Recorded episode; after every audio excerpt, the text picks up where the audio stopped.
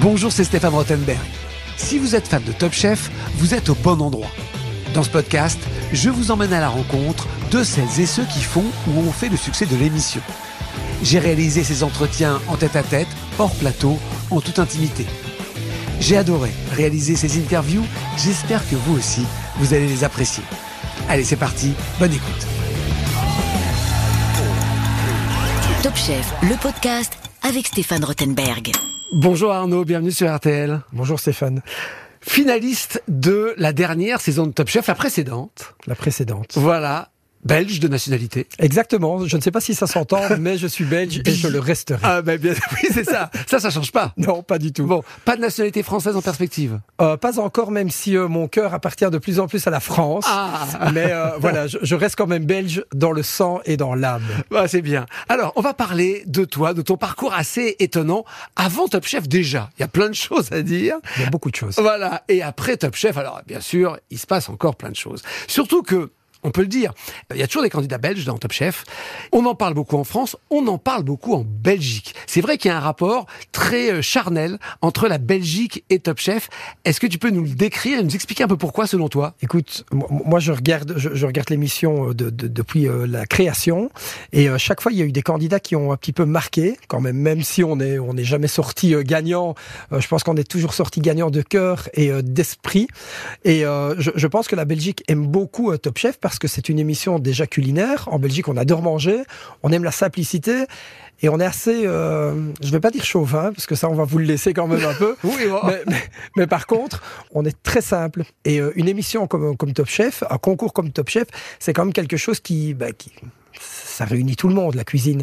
Et en Belgique, on, on- aime euh, l'union et euh, on est très amoureux aussi. Donc je pense que voilà, on a ce rapport avec Top Chef, ben, voilà, qui est populaire autour de la nourriture. Quoi. Et puis d'entrée de jeu, dès la première année, il y a Alexandre, donc c'était il y a 13 ans, 14 ans, hein, un candidat qui aujourd'hui est doublement étoilé, je J'ai crois. mangé chez lui la semaine dernière. Bah voilà, donc euh, d'entrée de jeu, hein, ça a marché. C'est ça. Euh, et du coup, j'ai l'impression qu'il y a quelques phénomènes. Alors, euh, c'est- parfois, on s'en rappelle plus en Belgique. Jean-Philippe, euh, aujourd'hui, Vaten en Belgique, c'est une institution. Euh, Alors bon, on dit Watten en Belgique. ah pardon. Je vais en faire d'autres. hein. Euh, bon, Mallory Gabzi, alors lui, il vient en France chercher une étoile, donc ça c'est tout récent. hein. Voilà, il excelle. Il y a à chaque fois un petit événement. Toi, ça a été, on va en reparler, lorsque tu as été finaliste, et après, ça a été euh, un phénomène impressionnant. C'est-à-dire que tu as rempli des salles entières pour regarder l'émission. Raconte-nous comment ça s'est passé, notamment la diffusion de la finale. Écoute, pendant le tournage, donc euh, Romuald, que tout le monde connaît, Producteur de Top Voilà. Chef. Euh, nous, nous avait dit vous allez prendre un train dans, dans la figure. Je pense que j'ai pris le TGV, mais tous les wagons en même temps, remplis. Parce que je ne m'attendais absolument pas à ça. Et moi, les premières fois où je, me suis, où je me suis baladé en rue en Belgique, à Liège en plus, qui est quand même, c'est le centre de la Belgique. Il y a Liège et puis il y a le reste. Bien sûr. Voilà, c'est un peu comme Paris et le reste. Et euh, la première fois qu'on a scandé mon nom dans la rue, je me suis dit, je suis pas le seul Arnaud à Liège. En fait, si, c'était pour moi. C'était pour toi. C'était très drôle parce que j'ai eu des gens d'un certain âge qui voulaient faire des câlins. En plein Covid, c'était génial. Je l'ai quand même fait avec les gestes barrières, on sait Bien bien, sûr, on va le rappeler. sûr. Mais euh, il y a vraiment eu cette émulation autour de moi qui était comme dingue. J'ai été citoyen d'honneur de la ville de Liège. Oh Et là, je concours pour être le, le liégeois de l'année. Donc, c'est assez, marrant. Mais on, Le liégeois de le l'année. liégeois de l'année. C'est Donc, bien. On, on a quand même ce, ce- ce truc en Belgique où on se dit, voilà, il y, en a un qui est allé montrer les couleurs.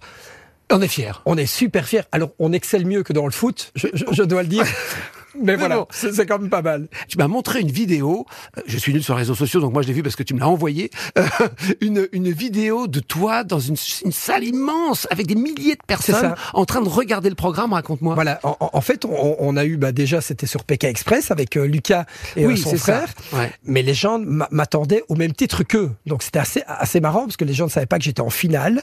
Mais il y avait déjà ce, ce- ce truc où on portait le citoyen jusqu'au bout. Donc c'était génial. Et après, on a fait la Grand Poste, donc à Liège, pour la finale, où il y avait 300 personnes qui avaient été invitées triées sur le volet pour venir avec moi. Le lendemain de la diffusion de, de la finale, donc le 18 juin, le 17, je pense, il y avait des gens à la FNAC pour euh, la dédicace de mon livre. Je pense que j'ai fait 5 heures de dédicace. C'était horrible de temps. Pas horrible avec les gens, mais Oui, horrible de temps. Parce que moi, je m'étais dit, eux, ils avaient commandé 100 livres en se disant, on en aura assez pour tout le monde. Les gens allaient dans le magasin en face, acheter, dans les autres librairies, acheter, venir le dédicacer. Je n'en pouvais plus. Le personnel a attendu 21 heures pour fermer alors que le magasin fermait à 19 heures. Donc quand on voit le, l'excitation que ça a pu rendre, moi je me réjouis de cette année j'espère en tout cas que César va aller très loin parce que je pense que c'est encore un Belge qui peut faire beaucoup de choses. Alors c'est vrai que euh, il y a ce, lien très particulier, comme tu le dis, il y a une fierté euh, nationale et on, on chouchoute les candidats belges de manière euh, très particulière. Alors maintenant, je vais remonter un peu le fil et venir sur ton parcours parce que lorsque tu as fait euh, Top Chef, tu étais déjà euh, chef de plusieurs restaurants. Euh, tu avais fait un parcours tout à fait singulier, mais tu étais loin d'être le favori, même dans ta tête. Raconte-nous un petit peu pourquoi. Alors au départ, quand l'inscription se, fait à Top Chef, moi je suis chef exécutif pour un groupe d'hôtels où je gère, bah, il y, a six restaurants, il y a 35 cuisiniers. Donc je, n'ai plus les mains au couteau, j'ai plutôt les mains à l'ordinateur. C'est ça. Donc tu surveilles, tu gères un petit peu la carte, mais c'est pas, t'es pas en cuisine. Voilà, j'influence, j'influence les, les, personnes qui, qui, tu qui vraiment font le travail en fait. Moi je viens juste, je suis un peu l'emmerdeur. Je vais goûter, je vais rectifier les assaisonnements et je vais un petit peu les, les embrouiller quand il faut. Tu fais le travail d'un grand chef finalement, mais dans un hôtel. C'est ça. Et, puis j'ai le mauvais rôle parce que quand il faut euh, licencier, malheureusement, ben, ma direction me dit Arnaud, c'est pour toi, c'est ton food cost, c'est tes marges, donc c'est toi qui gères. Donc j'ai dû le faire à contre-cœur parfois, à juste titre souvent quand même. Et euh, donc Top Chef arrive. Donc t'es boss, t'es boss, mais ça fait longtemps que tu cuisines plus. Ben ça fait plus ou moins trois ans que je ne cuisine plus et où je n'ai plus vraiment cette excitation de me dire je vais cuisiner. Moi, ça me, convenait. J'avais mes week-ends pour moi. À partir de 18h, j'étais en congé tous les jours. Donc, c'était très bien pour profiter et créer une vie de famille. Mais alors, pourquoi faire Top Chef? Ben, pourquoi faire Top Chef? Parce qu'en fait, l'opportunité se présente. Et je me dis, je commence déjà à être un peu vieux, tu sais, Stéphane. Oui, tu... Voilà, tu, sais bien. Et, je me dis, Top Chef, c'est jusque 40 ans maximum. Donc, quand on m'approche, je me dis, au départ, non. Parce que j'ai pas envie de passer pour un ridicule ou un regard. Et puis, bah, tu sais, on, on m'appelle une deuxième fois et je me dis bah pourquoi pas en fait? J'ai rien à perdre parce que ma vie elle est déjà faite et je me dis en fait ça ne peut apporter que du plus. Et euh, donc je me présente euh, au lycée à Médéric. Ça c'était les castings? C'est ça. Je le fais mais je fais l'imbécile. Ah oui. Voilà je, rate un truc je commence après les autres parce que j'ai envie de faire le con. Et en fait ça passe très bien. Donc on m'appelle on me dit bah écoute si tu es disponible à partir euh, de la période qu'il faut septembre tu peux venir. Octobre et là je, je dis à mes, à mes boss, parce qu'il faut comme les préparer, ben je leur dis, je pars une semaine ou deux, en sachant que je vais faire deux jours, parce que je me dis, je sors le premier. T'étais persuadé que t'allais être éliminé Oui. mais persuadé, mais total. Et en fait, quand j'arrive à l'hôtel, donc là où on est confiné pendant le tournage. toi, toi, toi, tu as fait, tu as fait le tournage pendant le confinement, ce qui fait qu'effectivement, en plus, vous étiez confiné. Voilà. Et, quand je vois les cadors, je me dis, mais direct, je suis éclaté, mais au sol. Et en fait, quand, quand j'arrive le premier jour de tournage, je sais pas si tu t'en souviens, moi je vois les autres, déjà, c'est un truc que je connais absolument pas. Et en fait, je me dis, bon, en fait, tant pis. On le fait. Là, de toute manière, je peux plus dire non. Et je rentre et je présente cette fameuse euh, barre glacée qui était très, très laide. Et en fait, je, me dis, bah, c'est cool, en fait, de le faire. Et puis, quand je dis à mes patrons, je pars deux, trois semaines, bah, à partir de la neuvième semaine, j'ai éteint mon téléphone. Oui, je demandais où t'étais passé. oui, il y a Child Focus qui me cherchait, quoi. On va revenir sur ces premiers jours. Ça faisait des années que tu n'avais pas cuisiné. Là, il fallait cuisiner, vraiment. Il fallait envoyer. T'étais rouillé. J'étais très rouillé. J'ai eu euh, d'ailleurs euh, beaucoup de mal avec mes bras, beaucoup de mal avec mes pieds, parce qu'il a fallu courir. Et Top Chef, c'est vraiment euh, quelque chose de très intense. Et pas que mentalement, physiquement, c'est quelque chose qui, bah, qui demande du temps, qui demande de, beaucoup d'énergie. Et en plus, je venais de me faire opérer, donc j'avais pas beaucoup d'énergie parce que je ne mangeais pas beaucoup. Donc il a fallu un processus interne de me dire bah vas-y, vas-y, vas-y. Alors je crois que je t'en ai parlé, mais euh, je ne sais pas si les gens qui nous écoutent le savent. Effectivement, au début, tu as des gestes un peu euh, empruntés, et c'est vrai que les candidats se jaugent tout de suite aussi sur les gestes, sur la manière de faire les choses. Et progressivement, parce que tu vas aller jusqu'au bout, jusqu'en finale, tes gestes s'améliorent, et certains candidats étaient persuadés que tu avais bluffé. C'est ça. Étaient persuadés que tu avais singé des gestes approximatifs, des tailles moyennes, et que sur la fin, bah, c'est revenu, forcément, on n'oublie pas, c'est comme le vélo, et étais beaucoup plus précis, beaucoup plus euh, affûté et tu faisais des choses beaucoup plus rapidement. Et des candidats me disent, lui, il nous a pris pour un con. Mhm. Il a fait en sorte, il a été stratège, il a fait en sorte qu'on le voit pas venir, mais il est bien meilleur que ce qu'il nous a montré dans les premières semaines. Tu as bluffé ou pas? Alors, j'ai pas bluffé du tout. Maintenant, T'étais juste rouillé. J'ai- ben, J'étais rouillé. Tu, tu sais, j'ai- j'ai j'ai 36 ans pendant, le- pendant le tournage. C'est c'est compliqué. Ça fait trois ans que je ne cuisine plus. J'ai- je n'ai pas eu le même cursus scolaire que eux. Et en fait, quand, quand je me remets à la cuisine à Top Chef, déjà, je présente quelque chose qui ne me ressemble pas. On aurait vraiment dit. hein, Enfin, voilà. Oui, les débuts du concours ont pas été faciles quand même. C'était hein. très compliqué. J'ai fait beaucoup de, de dernières chances, mais en fait, ce que eux ne se rendent pas compte, c'est que pendant les dernières chances, je m'entraîne aussi. Et en fait, je, je m'inspire de beaucoup de choses, donc de tout l'extérieur. Le matériel, je savais où il se trouvait. Et en fait, gagner à Top Chef les premières épreuves qui ne sont, qui ne sont, enfin, qui, qui, qui sont euh, décisives pour la semaine d'après, c'est très mauvais. Il vaut mieux aller au bout et risquer des limitations, comme ça on fait plus d'épreuves. Bien sûr. Et en plus, tu, connais, tu commences à connaître et surtout, tu connais la dynamique du jeu. Tu l'apprends au quotidien. Et quand tu fais trois épreuves à la place de une, comme Ouais. les meilleurs, Les meilleurs, ouais, sont qualifiés fait- tout de suite. mais, mais c'est con. D'accord. Vaut mieux finalement être moyen, comme ça on fait beaucoup plus d'épreuves et on est affûté. Alors non, je n'ai pas été stratège. Par contre, oui, clairement, ça m'a servi de ne pas être aussi bon qu'eux dès le départ. Parce qu'en fait, quand tu es bon et que tu donnes tout, tu te fatigues très vite. C'est comme un match de foot. Tandis que si tu y vas progressivement, bah, tu reprends un petit peu confiance. Et c'est surtout la confiance qui me manque au départ. Parce que j'arrive quand même avec des gens où on se scrute sur Instagram pour voir ce que les autres font. Donc moi, ce que j'ai fait, la seule stratégie que j'ai eue, c'est d'enlever mes réseaux sociaux pour pas savoir, enfin, pour pas montrer ce que je tu- savais faire. Parce que je ne le faisais pas moi-même. ah, il y a je- de la stratégie quand même. Ok. il y a une stratégie, c'était enlever mes réseaux sociaux. D'une part, parce que je ne voulais pas que les gens sachent ce que je faisais. Mhm. Je ne voulais pas, moi-même, spoiler le programme. Parce que je me connais et des fois, je suis un peu bête. ok, alors moi au contraire, les candidats me disaient c'est le plus malin de tous. Euh, D'abord, il a de l'expérience, c'est un patron, même si effectivement c'est pas tes affaires, tu dirigeais des restaurants. Donc euh, des candidats, effectivement, m'ont dit un, il a bluffé, tu me dis que non, et deux. Euh, c'est le plus intelligent de nous tous. Euh, il est peut-être moins technique que les autres, que certains d'entre nous en tous les cas, mais c'est le plus malin. Est-ce que tu reconnais ça? Tes adversaires te reconnaissent une intelligence de circonstance. T'as été bon au bon moment à chaque fois. Alors, je ne sais pas si j'ai une intelligence supérieure à eux. En tout cas, j'ai une expérience de terrain. Oui. Et parce que j'ai eu plusieurs affaires, j'ai travaillé pour des groupes, et forcément, ça te donne une globalité et, et- et une vision d'ensemble de ce qu'est le métier. Top Chef, c'est pas simplement un concours de cuisine, c'est aussi prouver aux autres que tu peux être bon, mais en, en toutes circonstances. Top Chef, c'est pas que de la cuisine, c'est gérer quelque chose. On le voit avec la guerre des restos, on le voit avec euh, la, avec la boîte noire. Oui, oui. Donc, c'est plus complexe que juste cuisiner. Mais c'est beaucoup plus complexe. Et en plus, tu dois être corporate, parce que tu dois travailler et euh, faire envie aux, téléspectateurs de regarder, mais aussi aux jeunes à apprendre le métier. Donc, il est clair que c'est beaucoup plus qu'un concours de cuisine. Tu avais aussi une singularité, tu en as parlé librement dans le concours.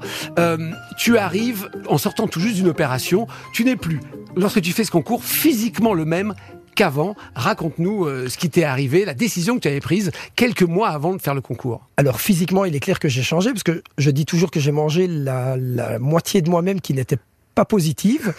En fait, j'ai perdu 65 kilos parce que j'ai fait un bypass. Donc, 65 Ouais. kilos, hein, c'est considérable. C'est ça. Donc j'ai fait un bypass et en fait j'étais en Martinique en vacances avec, euh, avec mon ancien compagnon et j'ai enlevé mon t-shirt et je me suis dit bah ça mon gars c'est impossible. Donc j'ai envoyé un mail à mon à mon ma chirurgienne je lui ai dit quand je reviens je veux être opéré. Ça faisait deux ans que je réfléchissais mais là j'étais plus en accord physiquement avec moi-même. Donc quand je suis rentré je me suis fait opérer et puis bah Top Chef est arrivé. Ça faisait six mois que je m'étais fait opérer donc au niveau gustatif il y avait beaucoup de choses qui changeaient. Au niveau ben, mental, tout change parce que ton corps diminue de jour en jour. Le premier mois, tu manges pas du tout, tu fais que boire. Donc forcément, ben, tu perds 15 kilos le premier mois et puis c'est crescendo, crescendo, crescendo. Et en fait, tu redécouvres une autre personne et peut-être des fois une personne qui était plus en accord avec toi-même que tu ne l'étais avec toi-même au départ. Donc c'est assez, assez spécial, mais même ton mental change. Parce que tu n'as pas le même rapport avec les gens, tu es un peu plus affirmé, tu es un peu plus... euh, des fois un peu plus dur et un peu plus rude. Mais moi, aujourd'hui, la personne que je suis aujourd'hui ne me déplaît pas.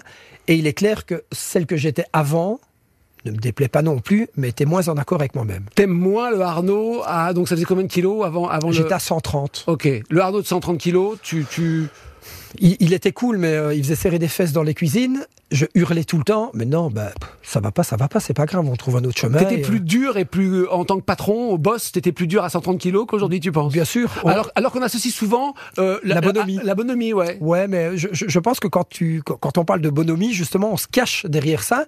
Et en fait, on, on- on est tellement mal. En fait, on, veut montrer à la terre entière que on- on est mal. Mais c'est bête. Parce que si t'es mal, bah, tu changes. Et aujourd'hui, j'ai changé, j'ai fait un bypass. Et même si je sais qu'il y a des gens qui ont beaucoup de problèmes avec ça, eh ben moi, je me sens beaucoup mieux. Et euh, ça se ressent que ce soit dans mes relations privées, professionnelles ou euh, amoureuses. Eh ben, c'est beaucoup plus euh, construit, beaucoup plus tempéré. Et je prends beaucoup plus de recul qu'avant. Avant, j'étais un taureau, j'étais un bulle. Je rentrais dans tout le monde, ça m'ennuyait. Je le disais. Maintenant, ben, je- beaucoup plus modéré. Et on regarde. Si la vie n'est pas belle devant, tu regardes sur le côté, elle est beaucoup plus belle. C'était plus facile de passer par la chirurgie que de maigrir, j'allais dire, euh, avec une alimentation, sur un, avec un plus long parcours? Moi, arrivais pas Voilà, pendant dix ans, moi, bah, suite, euh, suite au décès de ma maman, bah, je, je me suis, euh, je me suis mis dans, dans, Dans la nourriture. Dans la nourriture. Dès que j'avais une contradiction, et Dieu sait que j'en ai eu beaucoup, je mangeais. Mais je mangeais tout le temps. C'était maladif. Ici maintenant, avec avec la chirurgie, bah, je suis con- je suis contraint. Tu peux pas, oui. Ça ne, Voilà, je, je suis contraint à me dire, je mange un repas. Mais quand j'ai plus faim, j'ai plus faim. Souvent, ce qui fait défaut, c'est que même quand on n'a plus faim, on se force. Parce que c'est là, parce que notre éducation, on nous a toujours dit finis ton assiette. Ben non, en fait, il faut écouter ton corps. Et aujourd'hui, même ma cuisine, ça se ressent parce que je fais des choses qui sont beaucoup plus construites, beaucoup plus légères, beaucoup plus goûteuses. Oui, parce que tu peux plus manger ce que tu faisais avant, tout Voilà. simplement. Ben, par contre, je mange comme des frites. hein, je suis belge. Oui, d'accord. oui, mais moi, je te vois manger. C'est vrai que c'est assez étonnant. Tu cales très très vite quand même. hein. C'est ça. Ben, dans, dans- dans les 10 minutes où j'ai commencé mon assiette, je C'est fini. Voilà. Par contre, 10 minutes après, je sais reprendre. Mais il faut vraiment, c'est c'est tempéré. Et je pense que les gens doivent s'écouter, pas simplement se dire je dois manger pour finir mon assiette ou pour, euh, ou pour faire honneur au plat. Ben, quand t'as pas faim, t'as pas faim en fait. Donc c'est- pas grave. Et par contre, c'est bien parce que ça te, oui, ça te réapprend. Le, le matin, je ne déjeunais pas. Maintenant, je sais que le matin, je dois déjeuner. À, à 10h, je remange un petit bout. À midi, je mange. À 14h, je mange. À 16h, je mange. À 18h, je mange. À 20h, j'arrête de manger. Mais tu m'as pas répondu sur le fait de pourquoi c'est quand même violent une chirurgie, ça a des conséquences, tu l'expliques. Euh, Aujourd'hui, tu peux plus manger que très peu de choses avant d'attendre parce qu'effectivement ton corps ne peut plus supporter de- de- beaucoup d'aliments. Ça aurait pas été peut-être euh, plus sain de, de, de manger moins et de faire un, régime C'était compliqué pour toi? Je suis quelqu'un de très particulier et j'ai essayé des régimes. Et en fait, si je ne suis pas puni, je n'y arrive pas. Et en fait, ici, la chirurgie, ben, on m'a enlevé les trois quarts de l'estomac. Donc en fait, on m'a puni. Et je le prends vraiment comme ça. Par contre, ça m'a obligé à me dire, ben voilà, tu peux faire ça, ça, ça et ça.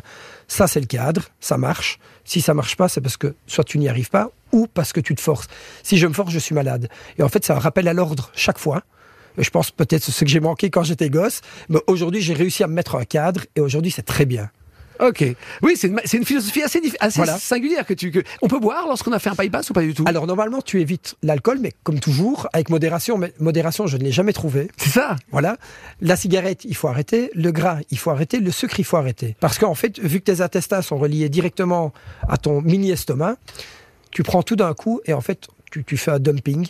Tu es très mal. Tu fais comme si euh, Donc il t'arrive d'être pas bien avec, euh, avec, avec de moins en moins, parce que j'arrive à, à contrôler le taux de sucre et en fait toute la journée je calcule. Donc je me dis si je bois un Ah, verre mais de c'est un vin, boulot quand même. c'est un boulot, mais en fait on devrait tous faire ça. C'est-à-dire, tu bois un verre de vin, tu sais que c'est fini pour la journée. Je sais que celui-là il va me mettre dedans direct. Ah oui Donc, oui. de- et- mais c'est comme le sucre. Avant j'étais pas sucré du tout. Maintenant avec le bypass, bizarrement, je suis devenu hyper sucré. Mais c'est très, c'est très néfaste. Donc chaque fois je dois me tempérer, et me dire bon allez j'ai pris un bon bec, mais il faut pas en manger 10 quoi. Je n'y arrive pas. Parce que c'est un vrai boulot. c'est un vrai boulot, mais par contre, c'est écouter son corps. Écouter son corps, c'est s'écouter soi-même, après écouter les autres aussi. Donc forcément, quand je suis avec euh, des, des amis au resto, ben, je vois tout le monde qui profite, Tu craques un peu. mais Mais j'aime bien les bonnes choses, tout le monde le sait. Mais il y a un moment donné où je dois euh, bah, tempérer, boire de l'eau et faire un petit peu jauger. Voilà. Mais après, c'est toute une. Mais tu penses que ta cuisine est meilleure à cause de ça? Je pense que ma cuisine est meilleure maintenant parce que justement, vu que je peux manger moins, je choisis ce que j'ai envie de manger et je choisis de, de donner la part belle à un aliment. Avant, quand je mangeais, je pouvais passer d'un fast-food à un autre, rentrer, manger un américain ou un tartare, comme vous dites ici à Paris, manger une tartine, aller manger des, des biscuits ou des bonbons et recommencer constamment sur la journée. Ici, quand j'ai envie de manger quelque chose, ça me fait tellement plaisir ben, que je vais, je vais prendre du plaisir déjà à choisir l'aliment que j'ai envie, parce que je ne vais pas en manger 30 sur la journée, mais je vais le mettre tellement beau après la cuisine est meilleure, clairement. Et tu vas choisir tes épices, tu vas choisir euh, ton sel, tu, tu as, comme beaucoup de choses qui se font. euh, avant, je choisissais la protéine et puis les légumes. Maintenant, je choisis les légumes et puis la protéine en me disant, des fois, il n'y en a pas besoin. Une carotte, c'est bon, mais tu fais plein de choses avec la carotte. Tu fais une, une émulsion, tu fais une petite purée, tu la laisses entière, tu la travailles. Par rapport à tes cuissons et par rapport au choix de ta carotte, tu peux beaucoup te faire plaisir. Et je- j'en découvre la cuisine végétarienne et je trouve ça très bon. Je ne suis pas végé, mais j'adore ça maintenant. Et il y a certains restaurants où je vais et je prends clairement des plats végés. Les Belges ont le sens de la fête. T'es beaucoup invité en Belgique pour faire la fête. Euh, T'arrives à résister à la pression sociale? Alors la pression sociale, ben, j'arrive à résister, je ne sais pas, mais en tout cas la pression, comme je dis toujours, je me la pose pas, je la bois. Ok. Donc c'est quelque chose. Je rencontre beaucoup de monde, je, participe à beaucoup de fêtes. Maintenant, il est clair qu'il faut quand même garder euh, un esprit euh, sain. Donc forcément dans un corps sain. Donc je fais attention, même si j'adore faire la fête, mais il faut faire attention parce qu'on travaille énormément et Top Chef, c'est un booster. Mais après, il faut garder les pieds sur terre et beaucoup travailler. T'as toujours été un gros bosseur, la preuve, hein, t'avais effectivement une vraie réussite professionnelle avant le concours. Qu'est-ce qui s'est passé depuis ce concours? Est-ce que ta vie a changé, comme on le dit souvent euh, pour, euh, pour ceux qui vont loin dans l'épreuve? Alors, comme je le dis à chaque fois, je serais un réel imbécile si je disais que rien n'avait changé. Ça a tout changé. Tout changé. Mon regard, le regard des autres et ma vie professionnelle. Moi, j'avais une, une vie dans les hôtels qui était géniale et je pense que j'aurais pu finir carrière là-dedans. Ben, après un mois, ben, des décisions se posent. On n'est pas en accord entre la direction et moi-même parce qu'on a une vision qui est différente. On a une image, clairement. Je à- veux dire, après la diffusion du concours, très vite, tu t'es rendu compte avec tes patrons que ça passait plus. C'est ça. Donc, on- on- j- j'avais une image que je voulais faire respecter et eux avaient des costes à faire respecter. Donc, forcément, il y a divergence d'opinion. Donc, on, décide de se séparer. Et puis, ben, j'ouvre mon restaurant Nono à Liège, qui est euh, une, une cuisine très, euh, très italienne, très, euh, très dans, dans- dans le partage. Et puis, ben, il y a d'autres projets. J'ai euh, j'ai- intégré les bistrots pas parisiens Hein, que tu On connais. travaille ensemble. Voilà.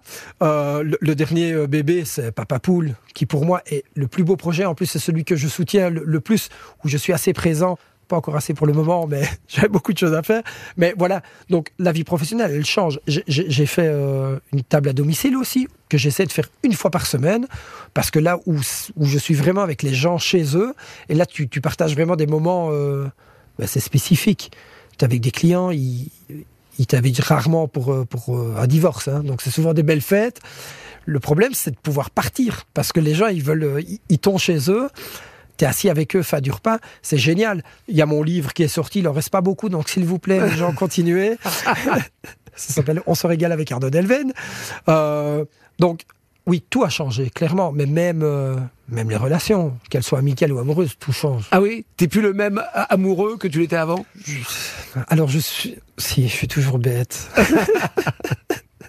non, c'est clair que en, en fait ta vision, elle diffère parce que tu ne sais pas si la personne est avec toi pour ce que tu es ou ce que tu as fait. Donc tu as toujours ce, ce positionnement où tu es toujours dans le questionnement perpétuel. Mais après, si tu restes entouré de tes amis proches et de ta famille, le reste normalement ça va et euh, le reste s'écume assez vite. Aujourd'hui, euh, tu es donc euh, plus heureux qu'avant. Alors, je ne sais pas si je suis plus heureux parce que c'est deux choses qui sont totalement différentes. Ma vie d'avant et ma vie de maintenant sont différentes. J'étais très heureux avant, mais je suis très heureux maintenant. Oui. Mais c'est pas la même vie. C'est pas la même vie. Non. T'as des nostalgies parfois de l'avant? Bien sûr. Ben, quand je me balade le dimanche en slash et en training au Deleuze pour aller chercher du papier toilette, C'est là, c'est les supermarchés. Hein, voilà, ben, ben, j'étais très heureux que personne ne me connaisse. Parce que là, quand tu vas au supermarché à Ben, Liège... je suis obligé euh, d'être habillé. Déjà, ok. habillé avec un, un jeans. hein, Oui, euh, c'est ça, oui, oui. Je ne peux plus mettre mon training parce que C'est les, c'est si grave ben, les gens, quand ils veulent faire un selfie, tu sais ce que c'est quand même. Oui, et quand oui. t'as ton, quand t'as ton papier toilette et que t'es pas, et que t'es pas déguisé, enfin pas déguisé, pas, Oui, pas apprêté, T'es pas apprêté, t'as pas envie. ben, t'as pas envie. Après, ça se retrouve comme sur Instagram. Tout le monde connaît Instagram. Ok, donc oui, donc et en dehors de ça, est-ce qu'il y a des moments de ta vie d'avant que tu que tu regrettes et t'as l'impression que tu vas pas retrouver? Non, quand même pas? Non, parce que je m'amuse toujours aussi bien en fait. Et, je n'oublie pas d'où je viens. Et je pense que c'est ça qu'il faut pas, c'est oublier d'où on vient. Ici, tous les jours, ben, en fait, c'est un... Je suis nulle part. Et même si tu as 37 ans, même que tu as fait Top Chef, mais que tu es finaliste Top Chef, ben, tu es nulle part. Et tous les jours, tu dois reprouver tes valeurs et montrer ta valeur ajoutée au travail. Donc, quand tu te lèves le matin et que tu dis « Oh, moi j'ai tout réussi », tocard. T'as perdu la finale, euh, tu l'as gardé en, tra- tu l'as, voilà. je- Ah, tu tu vois la réaction quand même, hein Je n'ai pas perdu. J'ai gagné avec le cœur. Ok, d'accord. Donc ça reste un peu en travers de la gorge ou pas? Alors ça ne reste pas en travers de la gorge parce que ça serait à refaire. Là, on oublie le concours, pour ceux qui n'ont pas suivi, on oublie le concours. J'ai ma collègue qui est dans la merde, pour le dire platement. Il est clair que je me retourne et que je l'aide. Voilà, on parle pendant la finale. euh, voilà, ton adversaire Louise a eu des petites difficultés parce que ça, Elle l'a jamais fait. Voilà, et, et, euh, elle, a- elle a tenté de faire quelque chose, effectivement, qu'elle n'avait jamais fait. Toi, t'avances parce qu'effectivement, t'as eu l'habitude de faire travailler des ça. brigades. Ça. roule chez toi. Du coup, tu vas aller prêter main forte Bah ouais. à ton adversaire, alors que normalement, la, la- la logique aurait voulu, et tout le monde l'aurait compris, que tu la laisses s'embourber et que toi, tu, laisses, tu gères ta brigade. Alors il y a une chose qui est quand même assez singulière dans, dans le métier de la restauration, c'est travail d'équipe. Et ceux qui n'ont pas compris ça, il faut changer de métier, il faut être comptable. Oui, mais un concours, c'est un concours. Mais non, c'est pas un concours. Parce que là, il y a des clients qui attendent. Alors, qui payent ou qui ne payent pas, on s'en fout. C'est des clients qui attendent. Ils sont un banquet, ils ont envie de passer une soirée. Et moi, je suis tourné client. Si le client doit attendre, l'expérience, elle n'est pas totale. Donc, qu'est-ce que je fais? Je me retourne, je demande à Louise Est-ce que tu veux de l'aide? Elle me dit oui. Ben, je me retourne, je l'aide. C'est tout. Ça a peut-être coûté cher, hein, on ne le saura jamais, Je mais ça a peut-être été définitif. Mais clairement, je m'en fous. Et tu sais que j'ai pris cinq minutes de mon temps et je lui ai appris quelque chose qui va lui servir toute sa vie. Et je pense que c'est ça la plus belle des choses. Gagner de l'argent, je m'en fous, je le fais tous les jours en travaillant. Là, c'était un concours, mais j'ai permis à quelqu'un de, s'épanouir dans son métier et de montrer en fait que même un concours, on peut aider l'autre. Et si tout le monde prenait cinq minutes pour aider l'autre, eh ben, ce monde n'irait pas comme il est maintenant. Bon ben voilà, une belle philosophie de conclusion. Voilà. Merci Arnaud. Merci à toi, Stéphane.